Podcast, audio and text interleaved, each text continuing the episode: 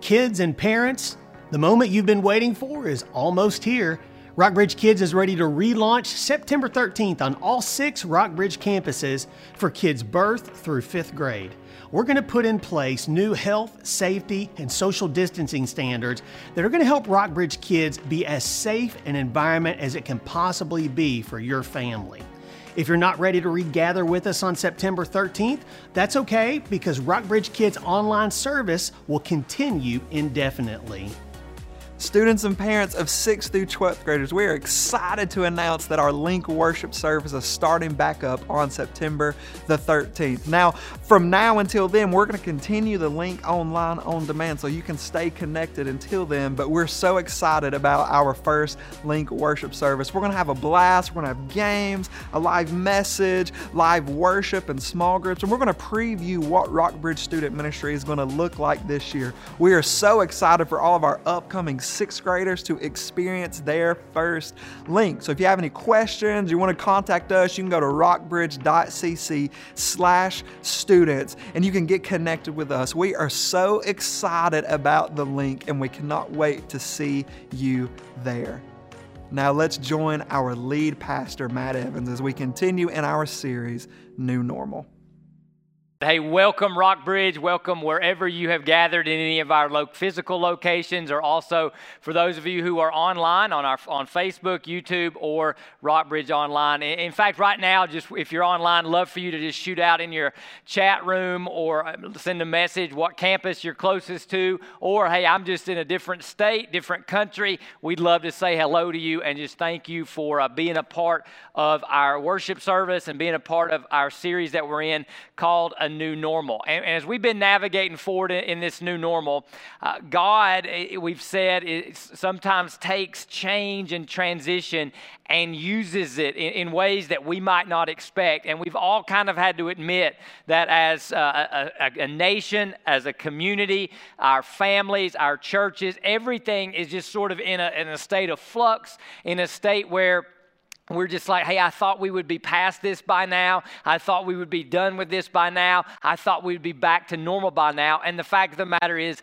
we're not. And so we're learning from the prophetic ministry of Elisha in Second Kings kind of how to navigate this new normal. Now, as we talk today, I just want to point this out. We have a, a text system where we used to have, we had some next step cards, but some of you are watching online. Some of you, you know, you just have your smartphone. You can go ahead and pull that out. But here you go. You just text next to 888-744-0761. And what this means is if there's a next step you want to ask about, know about, then you just text that word. Uh, something will come to you, and we'll get in touch with you and help you navigate forward in your faith journey, get questions answered, learn more about our church and our ministry. So that's the way to do that. That's the best way to do that. Okay, so we, we talked in week one about invitations that God gives us in the new normal. Last week we talked about what our focus should be and should not be in the new normal. And, and this week we're going to get even, uh, even more practical because here's, I don't know about you, but here's something I've experienced church as I've known it has been disrupted. You know, I'm 45 years old. I've been at walking with Jesus since I was eight years old. And church as I've known it has been disrupted. And, and some of you, your jobs have been disrupted. Your kids' school has been disrupted. Your work rhythms have been disrupted. And not to mention other disruptions that have occurred or interruptions that occurred. So sooner or later, we bump into this. I'm just not sure what to do in, my new normal, I'm just not sure what to do. I've never been through something like this before. I've never dealt with something like this before. I'm not sure what to do. What I used to do is no longer working. What I used to do is no longer valid. What I used to do just doesn't seem to fit the season that I find or we find ourselves in right now. So I think a lot of us can relate. I'm just not sure what to do. We're going to answer or we're going to fill in or we're going to kind of give some clarity to this statement later on as we navigate through the Word of God. Now, if you pair that with your faith or those of you who are sort of kicking the tires of faith those of you who are Christ followers, you can take it a step further and say, I'm just not sure what God is doing. I've been in numerous conversations with pastors all over the country, and, and, we've talked about this. Like, we believe in God, we believe in the Bible, we believe in Christmas, Easter, all that kind of stuff, like some of you do, but we're just like, I, I, what is God doing? What is God doing? And, but what we're going to try to do through the Word of God today is we're going to try to see this, what God is doing, and intersect with how what we do should intersect with what God is doing and move forward. Now, let me give you some foundational scriptures just to kind of understand wh- how we can navigate forward. Psalm 68 19 says this Blessed be the Lord day after day, He bears our burdens, God is our salvation. So, this means day after day, every day, God is available, God is doing something.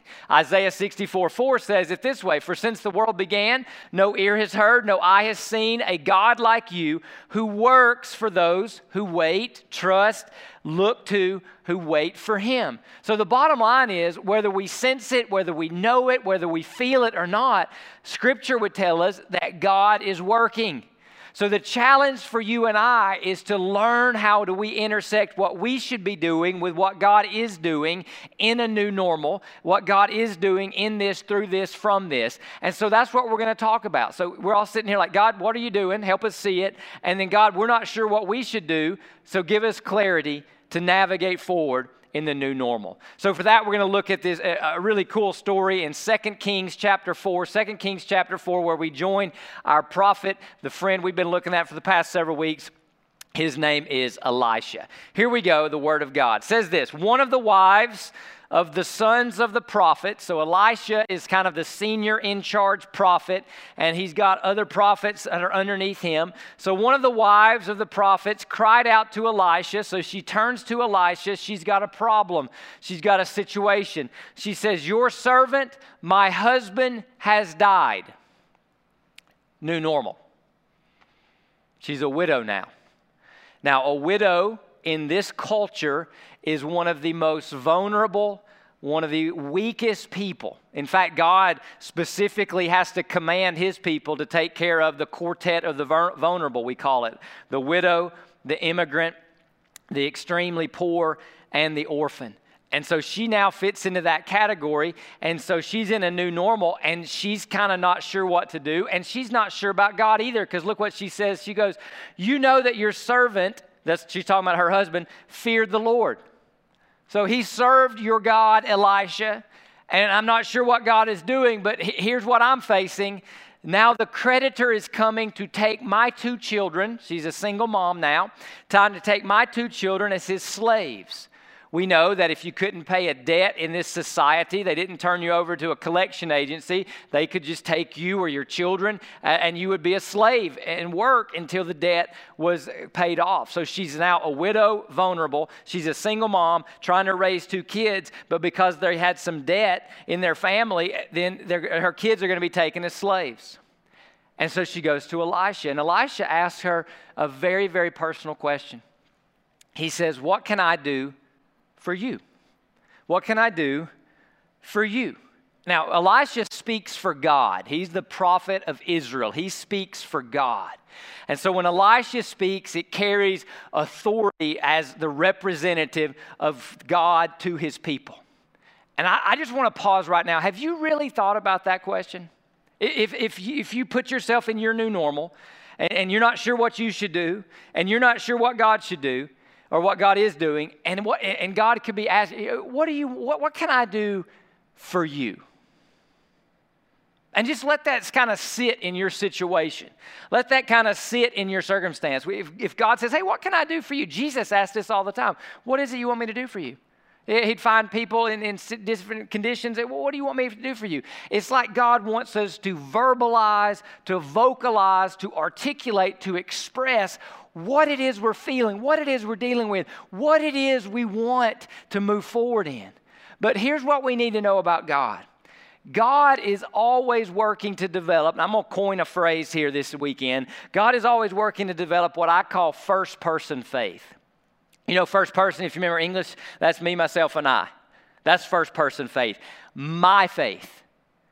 My faith our collective faith. God is always working to develop first person faith. See, a, a, lot of times, a lot of times, I think, especially if you grew up in church or your parents raised you in church, you don't really have your faith, you have your parents' faith.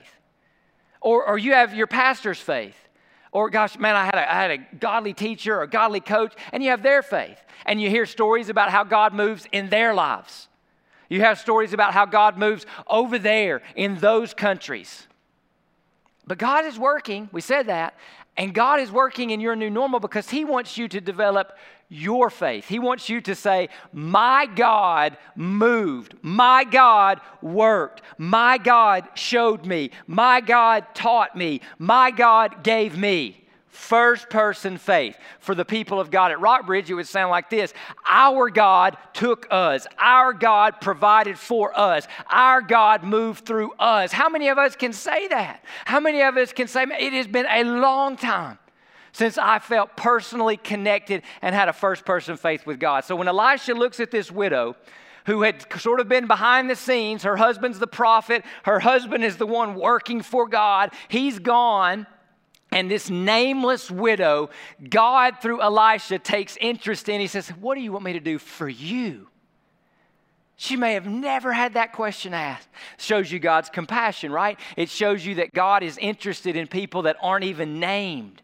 Some of us here, we may feel nameless. We may feel invisible. We may wonder, does God even care? And yeah, God's working, and He's working to develop first person faith. So, what is this widow now, this single mom? What does she do that is so powerful that helps us answer what we should do when we don't know what we should do? Here's what she does. Here's what she does. She makes faith in God her starting point. Now, so some of you are like, what does that mean? All right, so she makes faith in God her starting point. It's probably better if we talk about what it doesn't mean. So, for a lot of us, faith is like, I believe in God. Okay? Faith is, I I, believe that Jesus lived, or I believe in the resurrection. I believe there's a place called heaven. I believe in the things of Christmas. That's what I believe.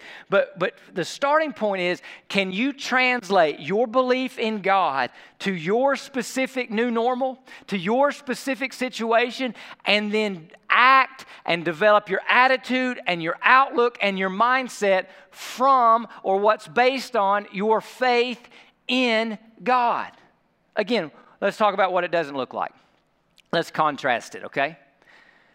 See, a lot of us, our starting point is not faith, it's frustration and anger, or it's fear, or it's confusion. Because what was comfortable to us was taken from us. A lot of us, you know what, I, what our starting point is? It's control. How can I maintain control? Some of you, the word up here might be cynicism, might be bitterness. Some of you might just be, it might be sadness, it might be lament. And this is your starting point. This is what you go, you act from this thing. You act from this posture. You have an attitude based on this. And it's not based on the fact that God is working, that God is good, that God is gracious, that God is moving, that God has a plan that can't be foiled, that can't be thwarted. It's not based on the fact that God loves you, that died, God died for you, that God died in your place. It's just based on I'm mad, I'm confused, I'm hurt. And that's where you start from. It's like sometimes me as a parent, right? When I have to discipline my kids. I mean, that's sort of a God mandate, right? For parents, for dads, for moms. But there's a difference between disciplining your kids from your faith and from your frustration and anger with them, right? There's a difference between walking into your new normal with a sense of faith and hope and expectancy because of who God is, and God is interested in nameless widows, so God is interested in all of us, and walking into it like, I don't know God, or I don't know what God's up to. So this nameless widow just goes straight to the voice, the mouthpiece, the representative of God, and says, Hey, I need some help. I need to know what I need to do. She makes faith her starting point. Now, let me tell you the battle. Let me, let me phrase it this way. The battle is really this, and I love this terminology. I got it from uh, Charles Stanley a long time ago. The battle is am I going to be a reactor or a responder? A reactor or a responder. You know, I say, I say it this way it's easier to act like a Christian than to react like one right? So something happened. Something has happened. COVID, racial injustice, crazy politics, an economic depression, recession, depending on where you are on that on, on, on the cycle, so to speak, right? Something has happened. New normal is here. The question is, do I react to it or respond to it? Do I react to it or respond to it? It's easy to react out of anger, out of frustration, out of fear, out of insecurity. It's easy to react like someone who is out of control and wants to be back in control. It is so easy. Reaction is what comes sort of natural to us. Reaction is sort of what just happens without even us thinking about it. And what happens is we just react and our faith is dormant, dead, sidelined, you know, hidden in the closet. It's why people that you see in church post things on social media that doesn't look like they believe in God. It's why things come out of your mouth, come out of your heart. It looks like, and you're like, do you really believe the tomb is still empty? Do you really believe Jesus is ascended and sitting on the throne of heaven? It's just because we reacted. Think, think, about, think about it this way. When a crisis happens, like an emergent, a medical emergency, a crime type emergency, or, or a fire, some kind of emergency, what do we do? We call first responders because they know what to do initially right, to handle and subdue the crisis. I mean, if we had a crisis in here right now, most of us would probably panic, scream, and run for safety. A first responder comes in and says, Oh, there's a fire. Here's how we need to respond versus how we need to react. And so, what God is saying and teaching, and I don't know what to do, you want to respond first from your faith, not from your toxic emotion, not from your negative outlook, not from what you used to do or what you would have done or what you think God should have done, but to respond from your faith in who God is as a God who died for you and a God who died instead of you. Now, to get there, to get there, we need some help because it's natural to get frustrated. It's normal to get angry. It's typical to get doubtful or confused or bitter or cynical. In, in, fact, in fact, fact, you could you could you could have your reaction, right? Your reaction, and you could tell the five or six people in your life what you did. And here's probably what most of your friends would say to you: You know what? It's okay. It's normal. That's just how you. That's just how people resp- react to those kind of things. And what we're saying is, but there's a better way. We're not interested in doing what's expected. We're interested in getting from, from the natural to the supernatural because when we don't know what we should do, we just tend, you know what we tend to do? We just tend to react. And some people react in fear, some people react in anger. So, h- how do we get to be a responder? First thing is, I think you have to dethrone your emotions. Dethrone your emotions. We live in a culture that says your emotions are king. We live in a culture that says your emotions are guides. It feels good, do it. If you're mad, express it. You know, you tell someone off on social media, they deserve it, right? Cancel them, whatever. That's what we. That's what. That's the culture we live in. What, what you'll find as you follow Jesus is your emotions are gauges, but they're never supposed to be guides. So we have to dethrone our emotions if we're going to get to a faith first response. Second, you have to shift into neutral. Neutral means I can't go with my gut. I can't follow my heart. I can't say the first thing that comes to the tip of my tongue or the front of my mind. Neutral means I've got to pause, I've got to think about, I've got to get in a position to say, okay, what does my faith in my God tell me I should do? What does my faith in my God help me with my attitude? And, and then the third thing is we have to seek God. Because remember, remember, God is after a relationship with you and I. And what do relationships take? T I M E. Those of you that are married, those of you that got parents, have you ever said this before you made a decision? You've said, good marriages, especially men, we, we make a living out of this one. Well, I got to check with my wife first. Now, what does that take?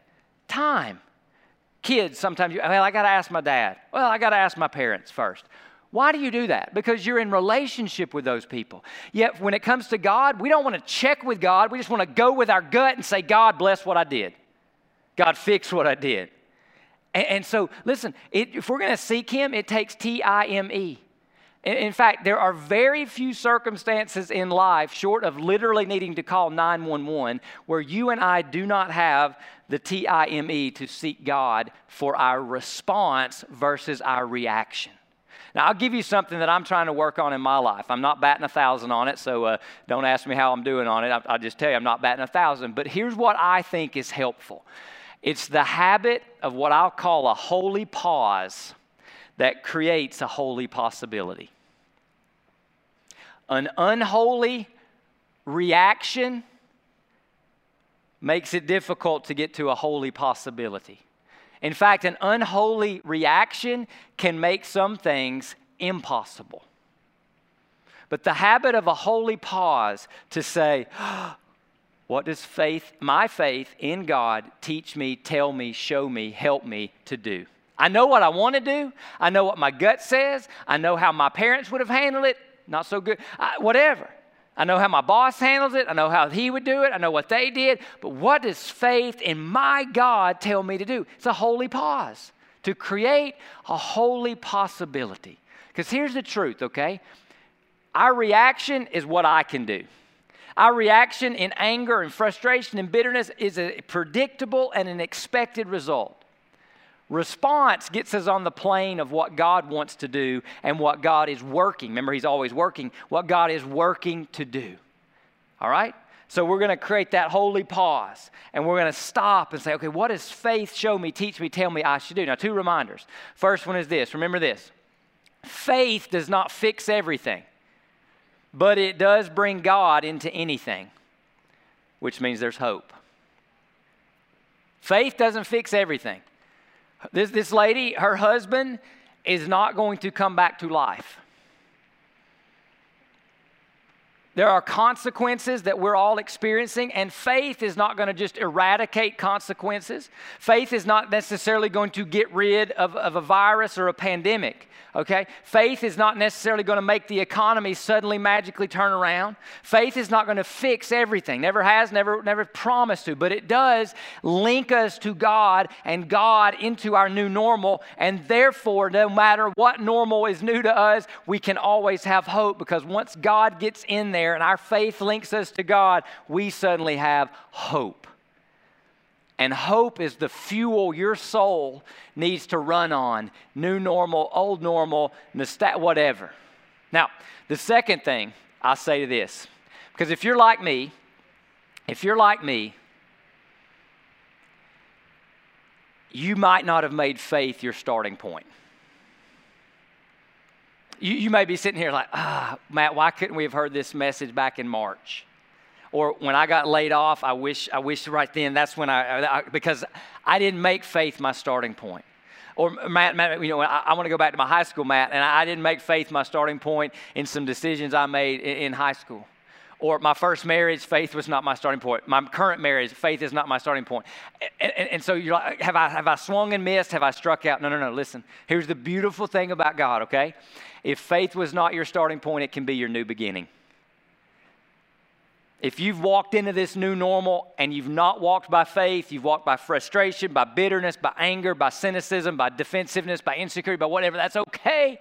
You lay that down to God right now. Ask Him to forgive you and say, God, from this point forward, I want to operate by faith in you, in your goodness, your greatness, your power, your presence, your purposes, and that becomes your new beginning. So you can turn your computer off in a few minutes, you can walk out of your campus in a few minutes, and you can walk out of here with a new beginning because you are going to face tomorrow as a man or woman of faith, and you're going to walk by it. So let's keep walking with our widow. So she goes to Elisha, tells him her situation, tells him her new normal. Elisha asks her that great personal question because God wants first person faith. What can I do for you?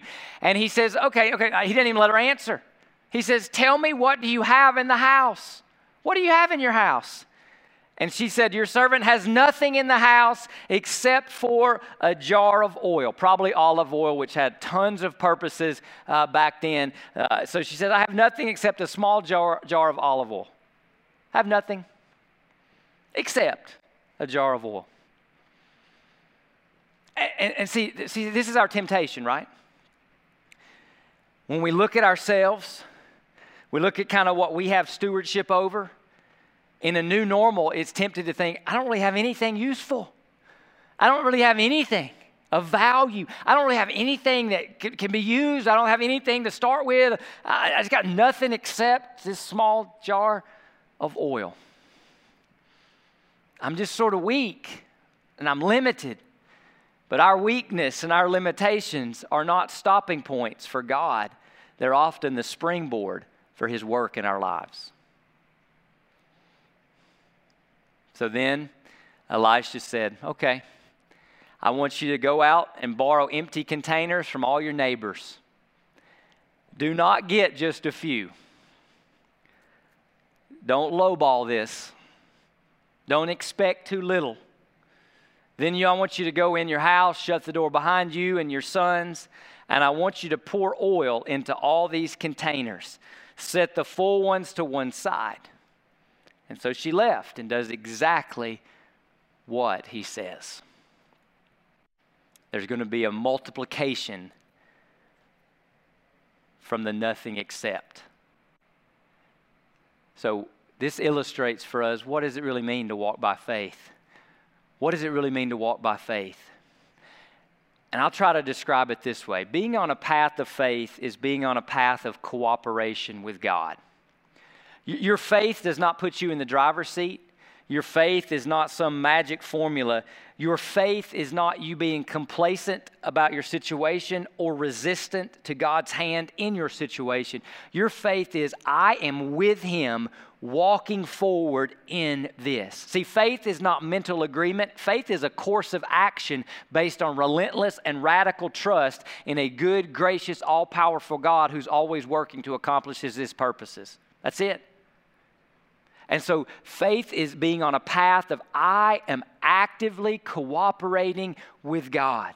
I am moving forward as if God is with me. I am moving forward, obeying all that I know, no matter how crazy it seems. That's in part four. I am moving forward on a path of cooperation. Now, here's the challenge a lot of us don't have a paradigm for what it looks like to cooperate with God for what it looks like because we sometimes think god only does these big amazing things or, or, or, god doesn't wouldn't use someone who has nothing except i'm a nothing except person god can't do anything with me so here's what we learn from this story which is so powerful god often starts with something that we think amounts to nothing God often starts with something we think amounts to nothing. In other words, He's going to work with what we have.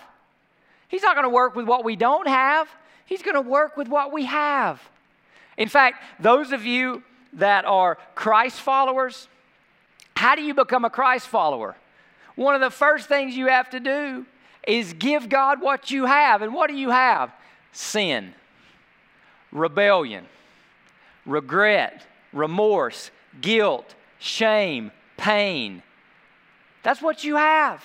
And God wants to take that from you and take that so He can transform you. So God will work with what you have. Go through Scripture. Moses, what did he have? A staff. Go through Scripture. What did the little boy have that Jesus multiplied what? He just multiplied what he had in his lunchbox. Nehemiah just had a burden. God will work with what you have. In fact, you know what Satan wants you to do? Here's what your enemy wants you to do in a new normal. To keep you moving forward from faith, uh, in faith, Satan wants you to focus on what you don't have, what you used to have, or what other people have that you wish you had. In fact, if you're sitting here right now saying, if I had blank or if I could blank, then I would.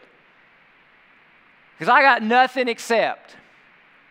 Your limitation, your desperation, your weakness are not stopping points for God. They're the launching pads for God to move in your life if you give Him what you have.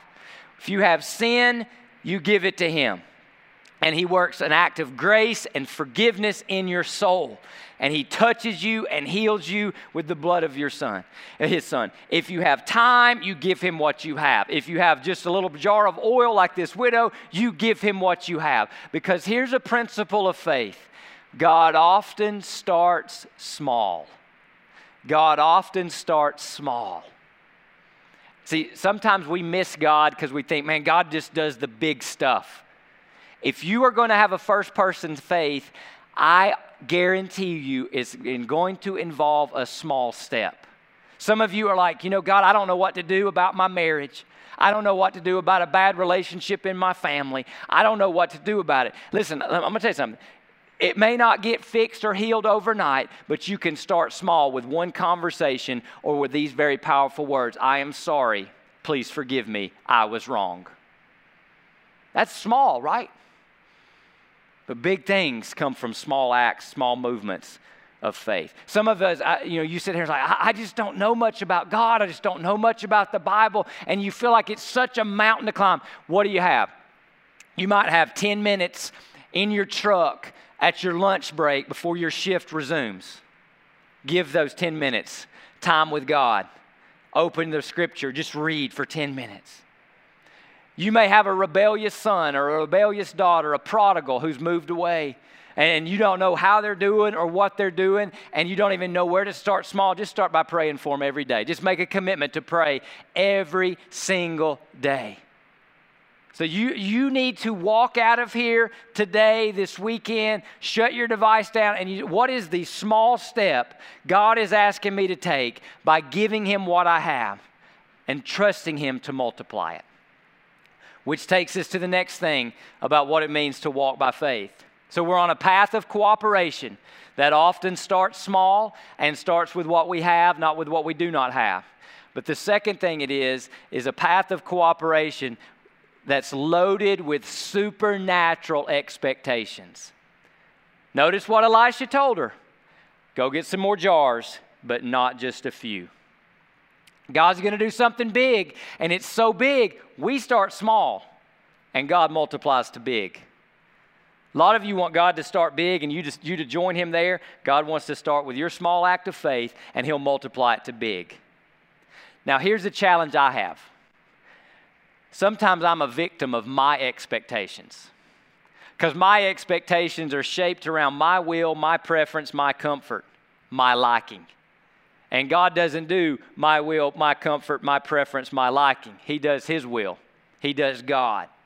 So, what is it like to have supernatural expectations? I, I really try to think this through. Here, here's what I think we, here's where I think we can expect. That when God goes big and God moves big and God moves in our lives, and we should all expect Him to in this new normal, that we'll end up with more of God, we'll be more like Christ, and we'll be more in awe of Him.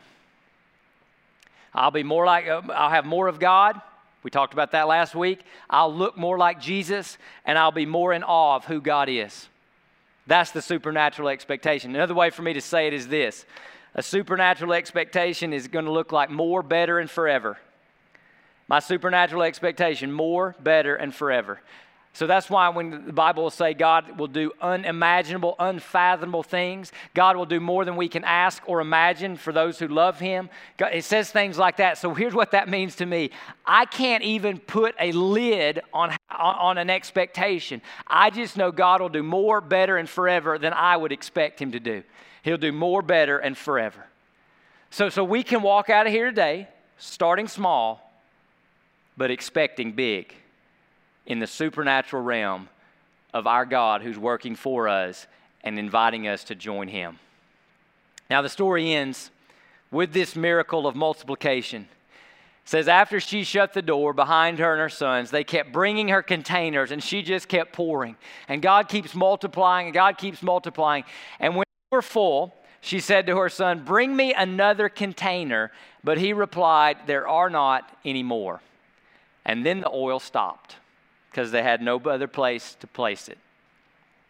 She went and she told the man of God, and he said, Go sell the oil and pay your debt. You and your sons can live on the rest.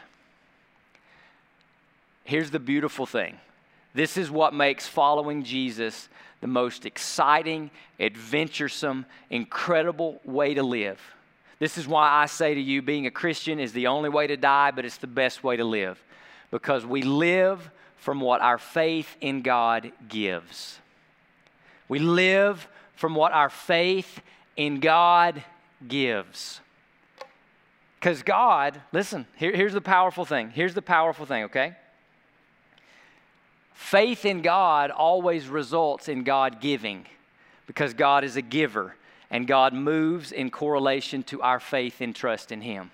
So, another question we need to answer. You can answer it in your chat room, you can answer it in your small group, you can answer it on the way home. What is my faith in God giving? And again, some of us are like, well, well, I don't know yet because I'm on a new beginning. Faith hasn't been my starting point. That's okay, but you be expectant. You be expectant that God is going to give something in response to your faith. I, I was thinking about this because, again, I, have experienced every emotion you can as a husband, as a, as a father, as a pastor, trying to move forward, navigate the new normal. And I was writing this down uh, before I came out here to share this message with you. And I said, God, I got to live this uh, before I preach this. What is my faith in God giving me? And I, I, wrote down, I wrote down a couple of things identity. Identity. I am a son of God. I live from that identity first, foremost. And the best Matt Evans that I can be is the Matt Evans that lives from who God has declared me and purchased me by his blood to be. God's given me identity. Some of you, you're in an identity crisis right now. You know why you're in an identity crisis? Because your identity was based on the old normal. But your faith in God gives you an identity. And it's not your profession, it's not your hobby, it's not what those people said about you, it's what God has spoken over you on the basis of your faith in His Son who died for you and who died instead of you. Faith in God right now is giving me perspective. Perspective.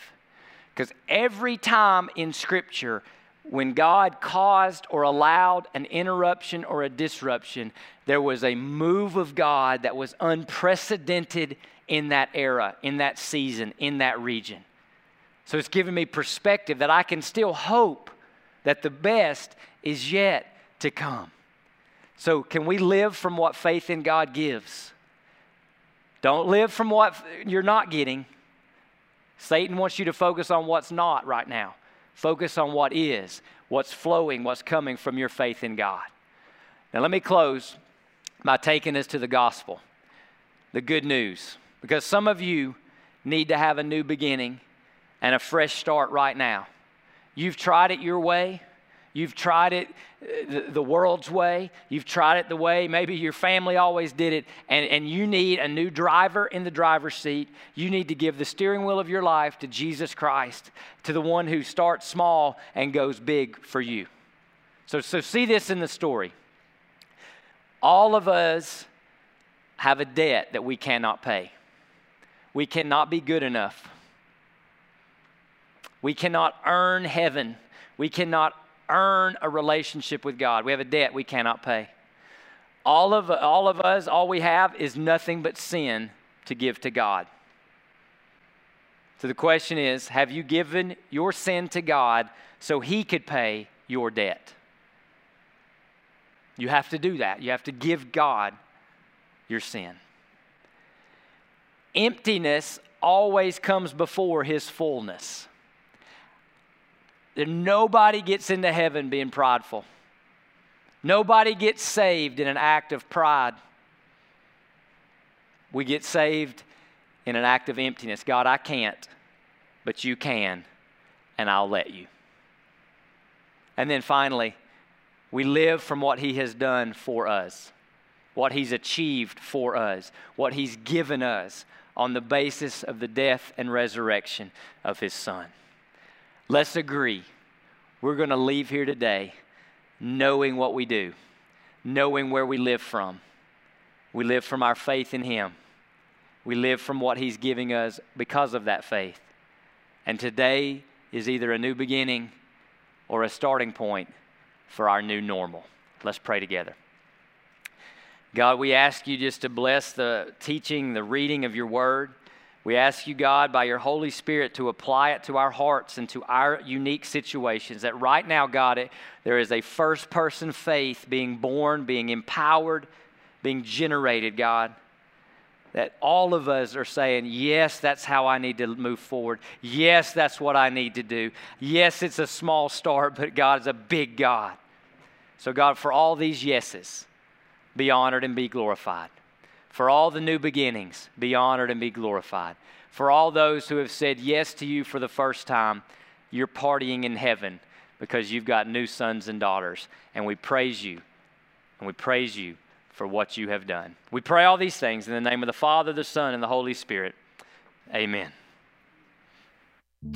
Amen. A lot of lessons to learn